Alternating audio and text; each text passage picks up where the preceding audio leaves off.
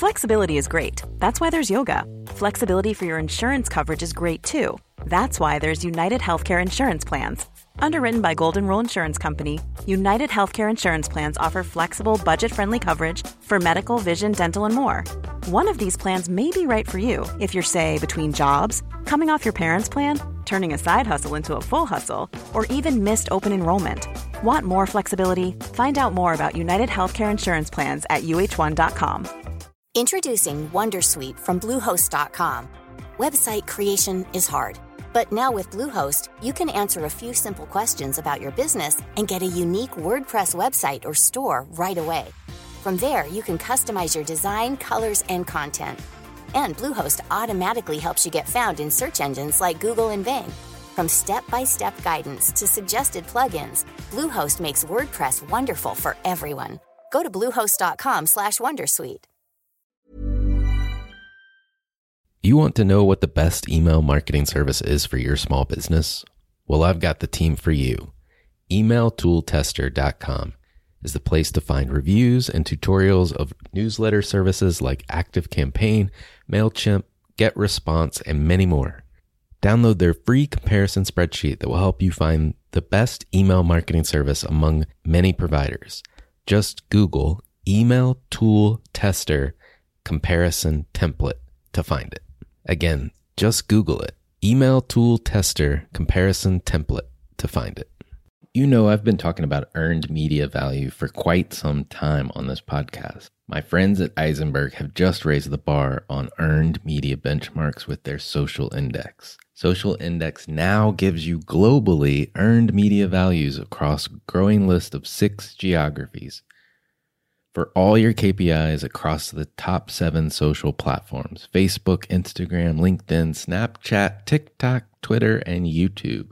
You can now visualize these values for deeper analysis, and they have a look back window over two years of historical comparisons. Social Index is updated daily. Don't get stuck with old data. Over 1,000 companies have used the social index to understand the ROI of their social campaigns. And if you work with a social agency, you should demand they incorporate earned media values into your reports. Get your earned media value for social content. Visit earnedmediavalues.com slash Alan. Again, that's earnedmediavalues.com slash A-L-A-N.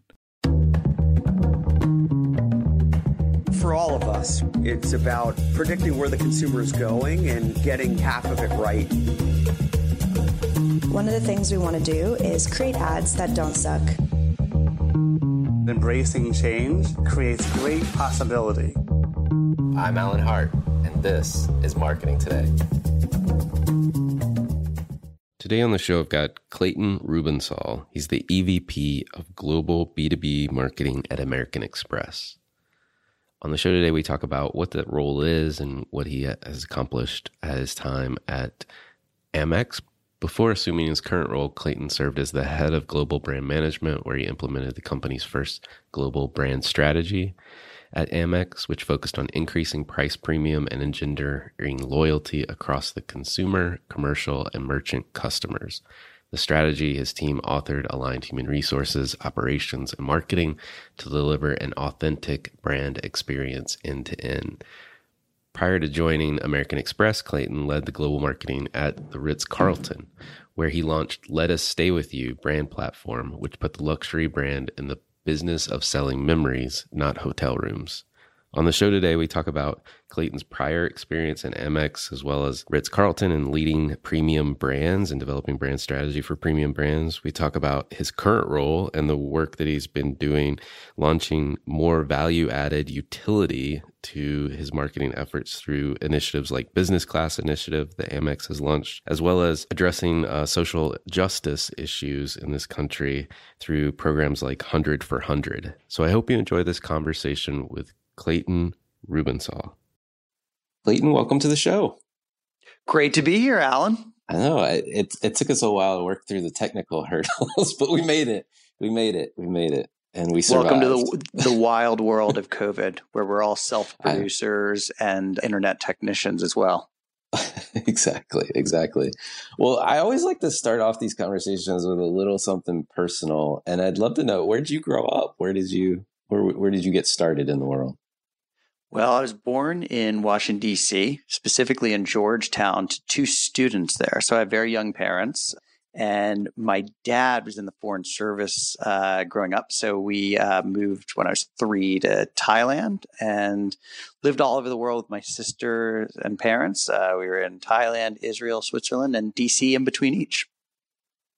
Wow, that's amazing. How that's a unbelievable experience to experience those different countries at an early age. Do you feel like you were able to take it in uh, during that time, or did it kind of just gloss over you? I, I, think kids that grow up that way, it's either either they love it or hate it, and I loved it. It made me so curious, and I'm really. I, I remember even as a little kid being grateful for the experience, the adventure of living in rural Thailand or Bangkok, or traveling to Switzerland or flying by myself to to Tel Aviv uh, when my parents got divorced. you know, I would I was as a little kid, I would fly back and forth between homes, kind of like the uh, the weekend warrior kids in the suburbs. But my uh, my suburbs were in uh, different countries often, but I, I loved it. That's awesome. Well, uh, let's talk about work. Uh, how you're now the EVP of B2B marketing at American Express. What was your path from boarding planes by yourself as a kid to uh, to where you are today? Well, it's it's a it's a really great question because I feel like uh, so many young people who I help with their careers want to know like what what's your career plan and what was your career path and I'm amazed by how many people um, end up in jobs like mine who didn't have a path and I was one of those. I was very fortunate uh, in college. I was a creative writing major with uh, no plan other than hopefully to write the next great screenplay and uh, professor suggested a internship at Bates USA, uh, now defunct, but at the time big global advertising agency, and I fell in love. I've had that moment of really finding my calling um, at a pretty young age. I, I, would say grateful. You know, as a junior in college, I turned a 10 hour week internship into a 60 hour week job. They couldn't get me out of there, and I knew exactly what I wanted to do. Worked in advertising for fifteen years, most of the time at BBDO and Deutsch, two great agencies for different reasons. Deutsch really for the integration um, beyond any other agency I could ever think of. Um, you know, building websites and becoming a direct marketing expert um, while also doing advertising that people think of, TV, online, everything in between. And then um, BBDO more for the big uh, global campaigns and big brand ideas. Uh, from there, I left and went uh, to Cliff Freeman that I ran briefly. Then uh, ran a mm. British agency's New York office, BMB, uh, which was a great experience. Then I went client side, ran global marketing at Ritz Carlton for four years, and then been at American Express uh, for six years now. Wow. Well, and I, we got an opportunity to talk earlier, and you you have like worked and helped modernize two of the most um, flagship in my mind premium brands Ritz Carlton and American Express. Where how how did you um, how did you approach trying to help refresh each of those brands, if you don't mind? Yeah, listen, I I'm so proud to have had the good fortune of timing in both cases. Um, in in both cases, there was a, a, real need. In the case of Ritz Carlton, it was about uh, coming out of the recession, the 0809 recession, and needing to put the luxury back into the brand to command price high price points again. And uh, when I came to American Express, it was the same thing. We were uh, facing three years of brand uh, value decline and uh, looking to to fix what was a really uh, clear problem, which was actually the clarity of the brand. Mm. And in both cases, um, there are two other similarities. One was uh, really, like you said, these are marquee brands, these are flagship brands with great, rich histories. And so in both of them, we reached into that history and found truths that we could bring to life. Um, in the case of American Express, it was all about the relationship and the idea that American Express has your back was something that was so woven into the DNA of the brand. You know, we were just wise enough to take something that existed and bring it to life in a uh, compelling way and in a modern way. Um, and also in both cases, we worked with the same uh, designer, Abbott Miller from Pentagram, uh, to actually uh, express the brand through visual identity, bring our strategy to life. And um, I'm really proud of uh, the work in both cases, um, especially with American Express, because I think it was just an interesting time where the the brand hadn't gotten a facelift for uh, since 1975, and that was the last time the logo had been worked on. And a lot happened since 1975. Chief among those happenings was the internet being invented, and uh, you know one of my big big moments in the briefing to Pentagram was we need to beyond everything else we need to do, making American Express feel very global, connected across business units um, appropriate for the uh, audience again, affluent, but also inclusive to others. We needed to make sure that this brand felt like a big brand in a really small space world. How is it going to come to life in places like mobile phones? And, you know, at the time we were maybe overly concerned, but, uh, but I'm glad we were with things like uh, iWatches and things like that to make sure that the American Express brand would come to life in a very powerful way and really proud of the work that we did. Yeah, I mean, those projects, you know, whether it's a refresh or even just logo um, updates, I mean, that, huge efforts when you think about the complexity of an organization like Amex. Any tricks or um, advice on other, you know, other people trying to drive change across an organization like that? Absolutely. I mean, I think that's actually the difference between success and failure is the change management. Right. A lot of people could sit down and write the right strategy on a piece of paper. Uh, many great uh, designers out there could could do the work. Many great ad agencies could bring the campaign to life, but the the key to making it come to life and stick in a large organization is change management. And my biggest thing is I would say you want two things. You want to have time on your side. You don't you don't want to mm. have to rush a process like that, which, you know, that's a luxury that we don't always have. Sometimes we have to do this work because there's an imminent crisis. Something's happening with the company, something with the product, something with competition, something with the external world. But if you have time, please use it. The mm. other thing is you know, use that time to have true understanding of all the people in the business that this brand serves. And so mm. my team and I spent a good six months talking to 60 different leaders around the world of American Express to understand how's the brand helping you? How's it hurting you right now?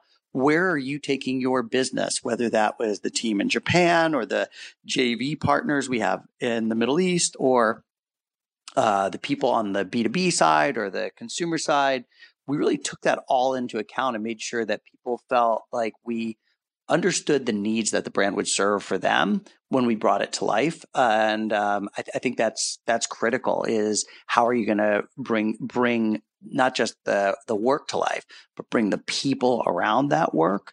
Mm-hmm. And I, I think that's a that's a key to success.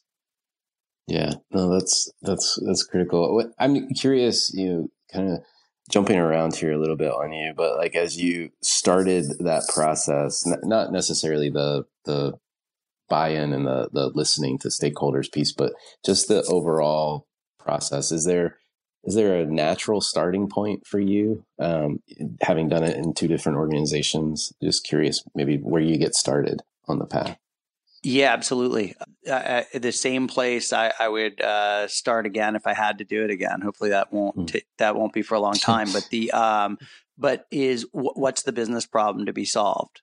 What what's mm. the re- if you really understand that well, then it's a lot easier to not just do a good job with the solution, but it's a, also much easier to get people on board. If you don't have a business problem that you're solving, we're we're not commanding a high high enough price point.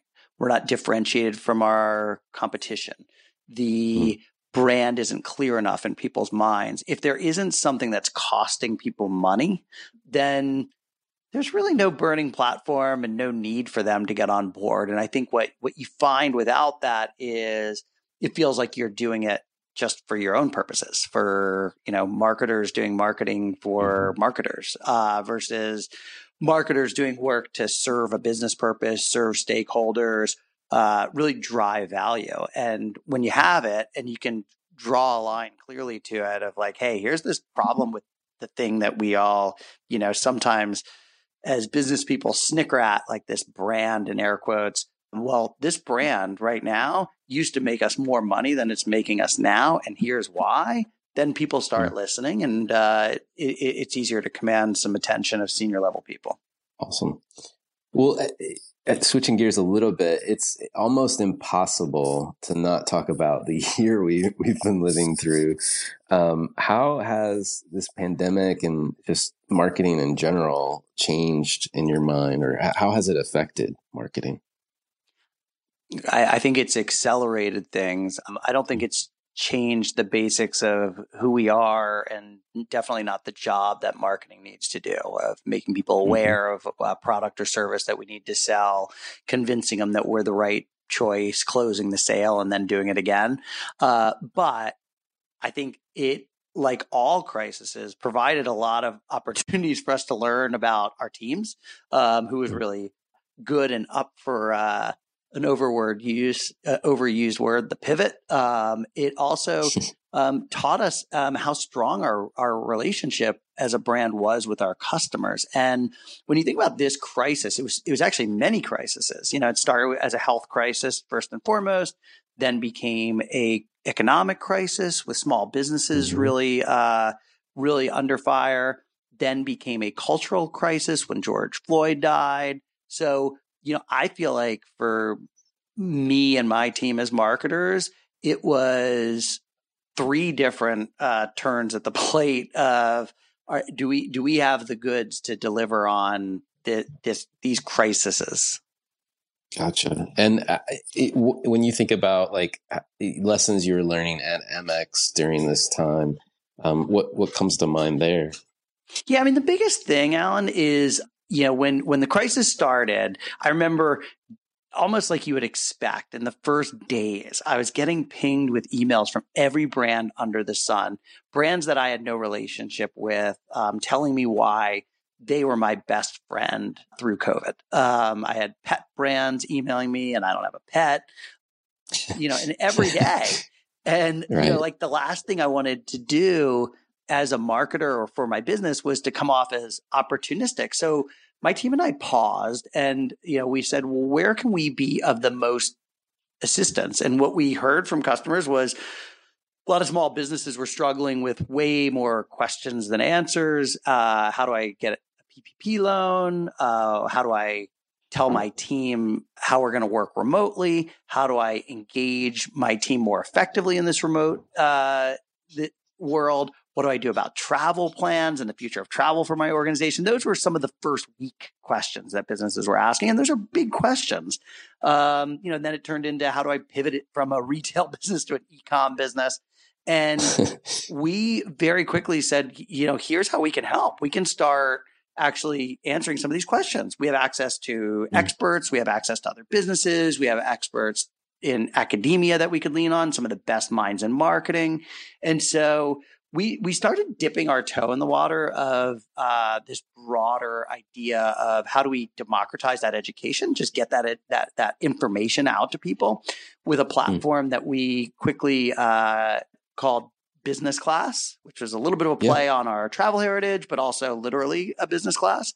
Um, and what we found was huge levels of engagement. I mean, we were we went from pre-COVID sending out a uh, weekly newsletter out once a week, and ten percent of people would open it, to sending it out every day, and thirty percent of people were opening it. And very quickly, it dawned on me that. Uh, it, it wasn't just our our brilliance uh, with with uh, the pen, but the the brand that had been built by the, our our marketing forefathers who had created Small Business Saturday and Open Forum had really created credibility with the small business community that American Express was a small business ally and somebody to turn to in times of crisis. And hmm. for us, that was really helpful guidance. And we just kept going and going and going. We started creating video interviews with great small business people who were facing really big crises. Like we brought David Chang on to talk about the restaurant industry. And I mean, you think about somebody that was hit hard, um, somebody that's deep into the restaurant category as somebody who has hit hard. You know, that's right. those are shoes that very few of us would want to walk in. But to have somebody like that or Alli Webb come in and talk about Drybar and how they were pivoting to get set up for COVID. And you know, every week we brought in somebody else, somebody else, somebody else. And in typical Amex fashion, we tried to bring you know real utility, something useful for people mm-hmm. to learn. Um, bring it to them in a interesting way. So, you know, bringing it to them through Instagram, IGTV, but then also tried to bring the sizzle. You know, we don't want to make business education right. be something as dry as white papers on chemistry. All due respect, I'm sure chemists love that, but for the rest of us, I think the business world has become a really cool place. You know, you think about things like Fast Company or Masterclass or the money people spend to go to Austin and Good Times to South by Southwest. Business has become sexy. Um, you know, there was a time 40 years ago where sports was calisthenics and and uh, fitness routines and regimens, and then Nike made it a lifestyle. And I think we're in that turning point with business as well, where business has become something that is worth being in. It's something where you know, really uh, interesting guy met said, you know, we've gone from a world of people looking at their watch to see when they can leave the office to looking at their watch to see how long they can stay. Interesting. Well, I mean, it, it, I do love the approach that you guys have taken in building this utility, utilitarian content, if you will. Like you're just trying to be helpful, right? Like in this crazy time, you know, as a marketer, I step back from that and I look at it and I go, you know, it's also smart from a standpoint of like these are natural problems people are trying to solve, and you're not only you know the sponsor of the content, but you're the builder of the content as well. And so, as you think about like the future of marketing, where we live in a content consumption environment, um, you know, maybe the best. If you want to understand how marketing is changing and how that will affect your brand, you need Future Proof, the podcast from Kantar that tells you how to find growth. Created in conjunction with Saïd Business School at Oxford University, the Future Proof podcast provides a unique perspective on what truly makes a difference. To understand what's winning in marketing, subscribe to Future Proof, a Kantar podcast, now. Introducing Wondersuite from Bluehost.com Website creation is hard, but now with Bluehost, you can answer a few simple questions about your business and get a unique WordPress website or store right away. From there, you can customize your design, colors, and content. And Bluehost automatically helps you get found in search engines like Google and Bing. From step-by-step guidance to suggested plugins, Bluehost makes WordPress wonderful for everyone. Go to bluehost.com/wondersuite. Ads are helpful content. Um, I don't I don't know if you have any reactions to that, just as a, a thought at this point, but I have a very positive reaction to that. I think that the, the the utility is really important. You know, making sure that if, if you're building out content and you know, I, I, think most people listening would probably nod their heads to this and you're just slapping your name on something funny then right. you know i think you know you get you get a little bit out of that right um, you know mm-hmm. there's nothing wrong with a, a really funny mountain dew spot it's it's great it makes you laugh it, it's fantastic but um, in my mind alan what's really useful for us to do as marketers is think about how we can add value to the company and and, and mm. I always talk to my team about, you know, like we sit at this intersection between what the business needs and what consumers need. And if we can be that overlap point, um, it could be powerful. And then the really high ground of that utility is can you make it go on year over year? I mean, look at Small Business Saturdays on year 10. That work continues to be useful in driving foot traffic to small businesses. Started in the recession during 08 when that's the problem that needed solving. You know, the last thing people needed was another credit card. What they needed was customers coming in the door. And because it right. solved a real problem, it, it really uh, bred a life of its own and grew and grew and grew. I mean, I think uh, it's rare to find a marketing campaign that uh, president tweets about. Um, but I remember, uh, I'll never forget when uh, President Obama at the time tweeted about go out and you know shop small this small business Saturday, that that's that's very real. And I think the reason it's real is because it's useful in solving a problem. I think as we develop business class, it's the same thing. It needs to be useful. Now, I wouldn't confuse useful with not interesting. It, we we are bringing a huge uh, production to life for next year to make sure that it is in the vein of masterclass and South by Southwest, that it has the the the sex appeal of something that you would get from any content out there you that you love, you know, because we're competing with all of that. So, you know, if you want to be interested you want people to be interested, you have to do something interesting. So I think it is that combination of, you know, yes, it should be useful, but you damn well better be interesting too. Or, you know, uh, what do they say that we see on average 4,000 uh, marketing messages a day. I think it's a right. really good night for, for our industry when somebody's going to bed, if they remember even one of them. true. It's very true. Well, you, you mentioned earlier, you know, we've gone through multiple crises this year, not just one. And, and one of them you mentioned was, you know, when George Floyd died, sparked just a social crisis. Um, you know, a, another turn, I think, in that existing crisis, but like, and it accelerated a movement. Um, curious, like how Amex thought about that moment and I, I, know you've started to work on initiatives and I want to hear more about it. Um, your hundred for hundred as one example, but how did, how did Amex think about it? And like, tell me a little bit more about the hundred for hundred.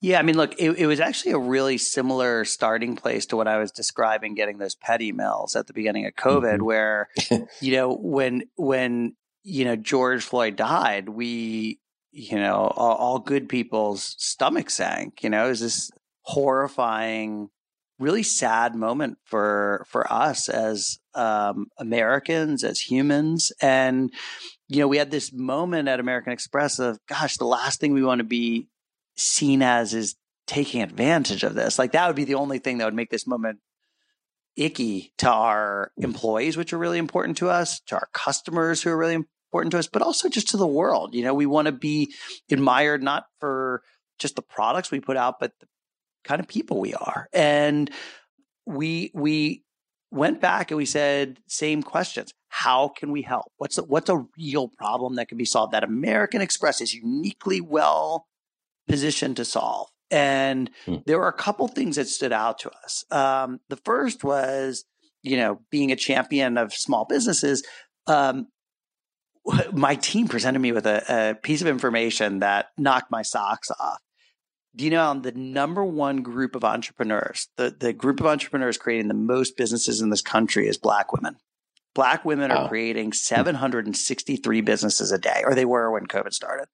Um, and what what that made us that that kind of head snap fact made us think was, well, gosh, every every recession creates new categories, new big businesses, new brands. Um, GE, IBM, P&G, Square, Uber, Facebook, all created in recessions.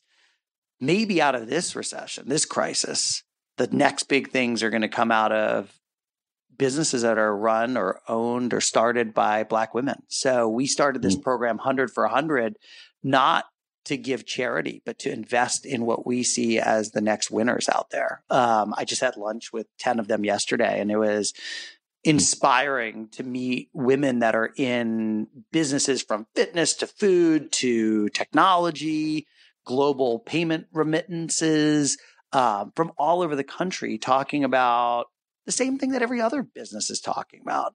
Um, you know, they need to get more customers. They need to keep their current customers. They need funding.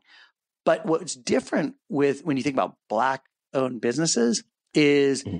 black owned businesses represent 9% of the businesses in this country, but only 1%, a little bit over 1% of revenue from small businesses.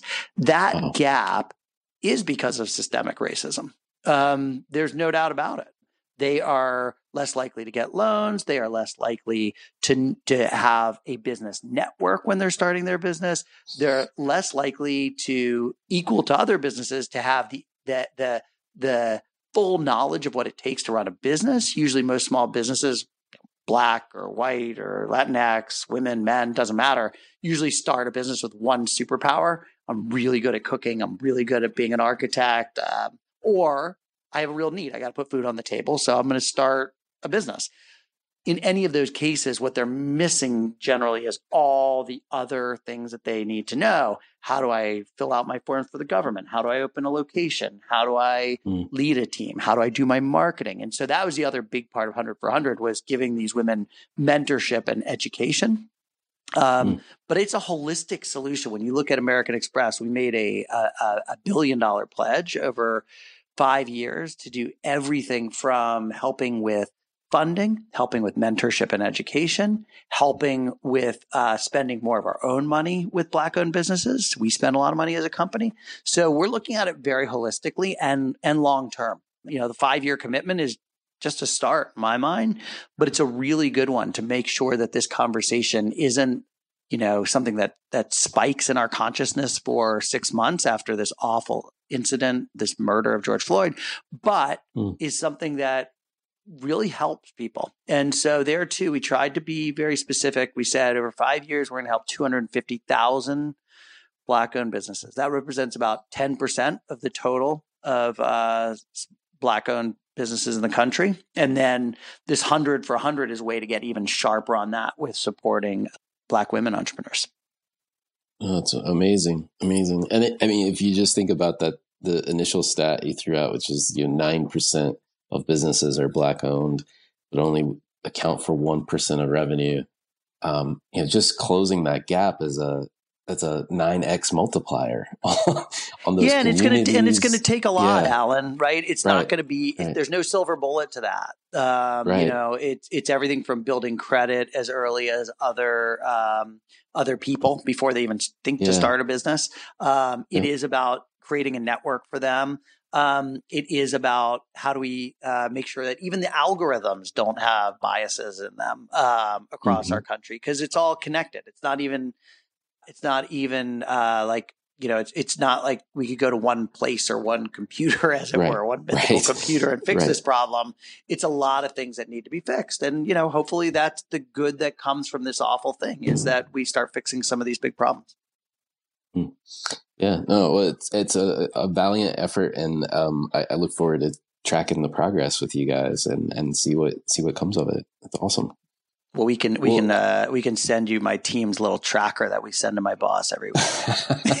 that's that's awesome. Yeah, I'd be interested in that. Um, well, I, I want to switch gears because we love to get to know the person behind the microphone as well as you know what they're doing in business and marketing. Um, and my most favorite, I guess is the right way to say that, question to ask is Has there been an experience of your past that defines or makes up who you are today? I think it would be my moving around so much as a kid, living in so many yeah. different countries, uh, in so many different cultures, uh, some of which where, you know, I moved and didn't know the language, didn't know anybody, made me not just adaptable, but really curious about people and I think that shaped my worldview and made me interested in people, made me interested in people at a really deep level to understand what motivates them, understand what you know what great things they have going for them, what challenges they have going for them. Um, I think that that is uh, something that's sincerely always interested me. Um, it's why I make sure that I travel a lot with my kids as well because I think it's good for us to have a wide aperture when it comes to what's going on in this world. But I would say that's the number one thing that shaped me. What advice would you give your younger self if you're starting all over again? Oh, not to get stressed over little things. Uh, you know, when I think about the the panic attacks I had as a whether as a 22 year old or a 32 year old over things that I wouldn't remember a month or two later, uh, I, I think you know, when you're facing a challenge for the first time, it always seems like a really big deal.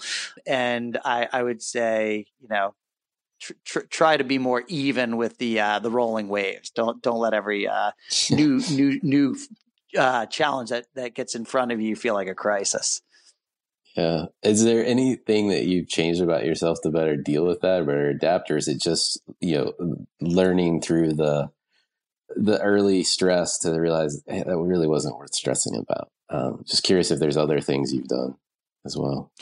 Well, I mean, this is going to sound like a real non sequitur, but mm. when I uh, first got a really senior position, I was talking to um, a woman who I had worked with for a long time, Nancy Hill, who at the time was the president of the 4As. And I said, Nancy, what's your advice to me? And I thought she was going to give me, you know, typical leadership advice, you know, like how to lead a team, how to stand and deliver, how to make sure that clients, uh, you know, would flock through my doors as CEO of an agency at a young age.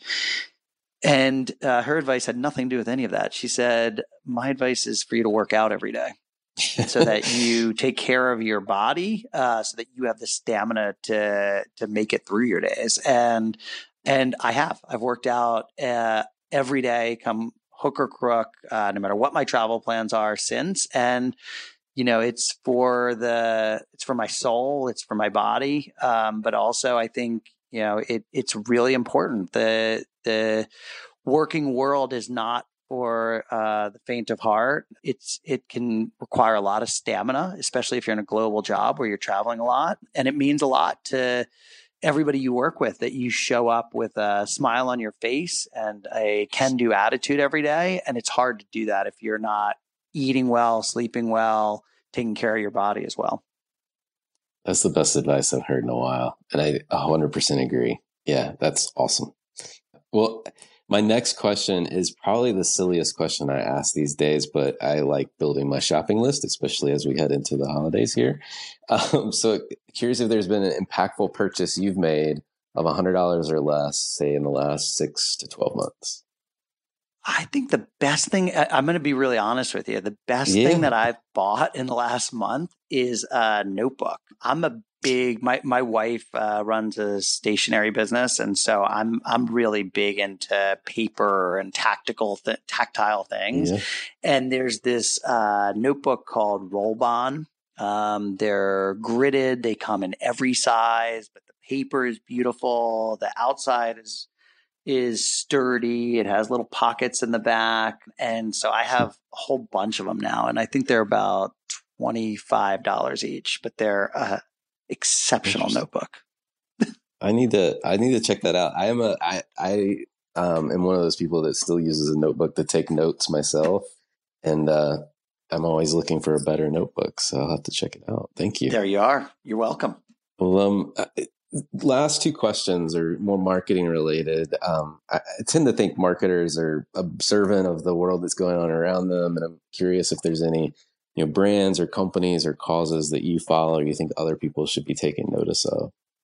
Yeah i mean look i i think it, it's been a really interesting year right? So i'd be um i'd be remiss if i didn't didn't uh talk about uh some non-typical ones. One of the ones that i think i i admire right now as a marketer is the lincoln project. I think that what what they've done um, to assemble talent and get messages out quickly. And, you know, again, kind of what we were talking about earlier, they were delivering what they thought was a really useful message. Um, mm-hmm. But they did so in super engaging ways. They looked at the right channels. They created conversation. They did everything we want to do as marketers, had a big impact. So I would say the Lincoln Project would be uh, the, the the the top of my list as far as brands mm. that that that I admire right now. Um, yeah, yeah. Oh, that's awesome. I I need to check. I it's only in the last couple of weeks that I they hit my radar for some reason, but they do seem like they're doing phenomenal work. Just I think in their own words, holding accountable those who who violate their oaths to the Constitution. Um, yeah, I mean, look, and, and, our, it's not even just a, safe. And to me, it's yeah. not a, and you're exactly right, Alan. I mean, that was the message they wanted to deliver, but they delivered it, you know, with billboards of uh, right. Jared and Ivanka in Times Square. And it's not a political comment. Well, last question for you is, you know, what do you feel like is the either largest opportunity or the biggest threat facing marketers today? I think we're, we're our own biggest threat. I think if we uh, are too navel gazing in our approach to what works in the world, we're, we're going to have a problem. And that problem is going to be our own little echo chamber where the marketing we're doing is for the one show and Cannes and um, you know the people who see it are going to be our friends at other agencies and other marketers at other big brands. Um, and uh, we got to get out of that. We got to get into a place where we're part of the real world.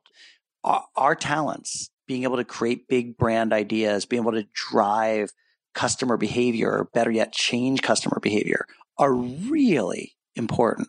They're important for social causes, uh, you know, talking about George Floyd and things like that.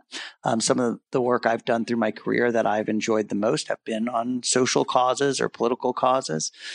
They're important to drive commerce and business, to create jobs, but they're only going to work if you're connected with not just the world, but the rest of your company.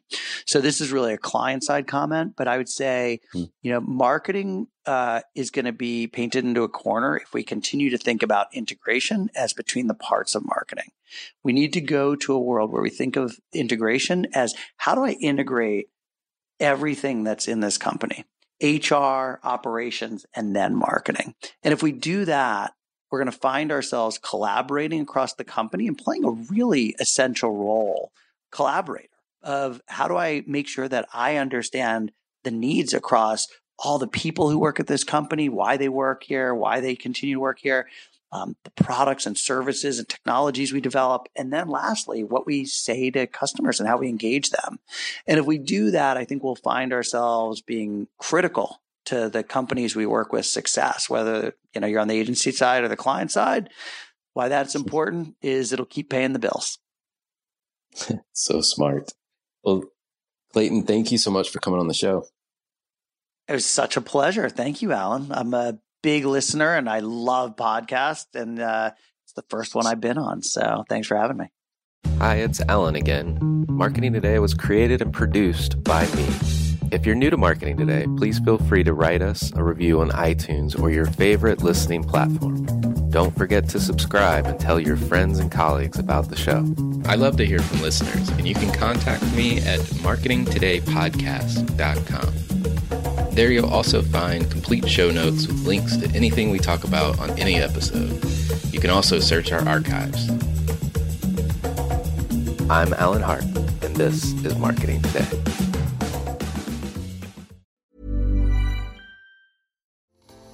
If you want to understand how marketing is changing and how that will affect your brand, you need Future Proof, the podcast from Kantar that tells you how to find growth. Created in conjunction with Saïd Business School at Oxford University, the Future Proof podcast provides a unique perspective on what truly makes a difference. To understand what's winning in marketing, subscribe to Future Proof, a Kantar podcast, now.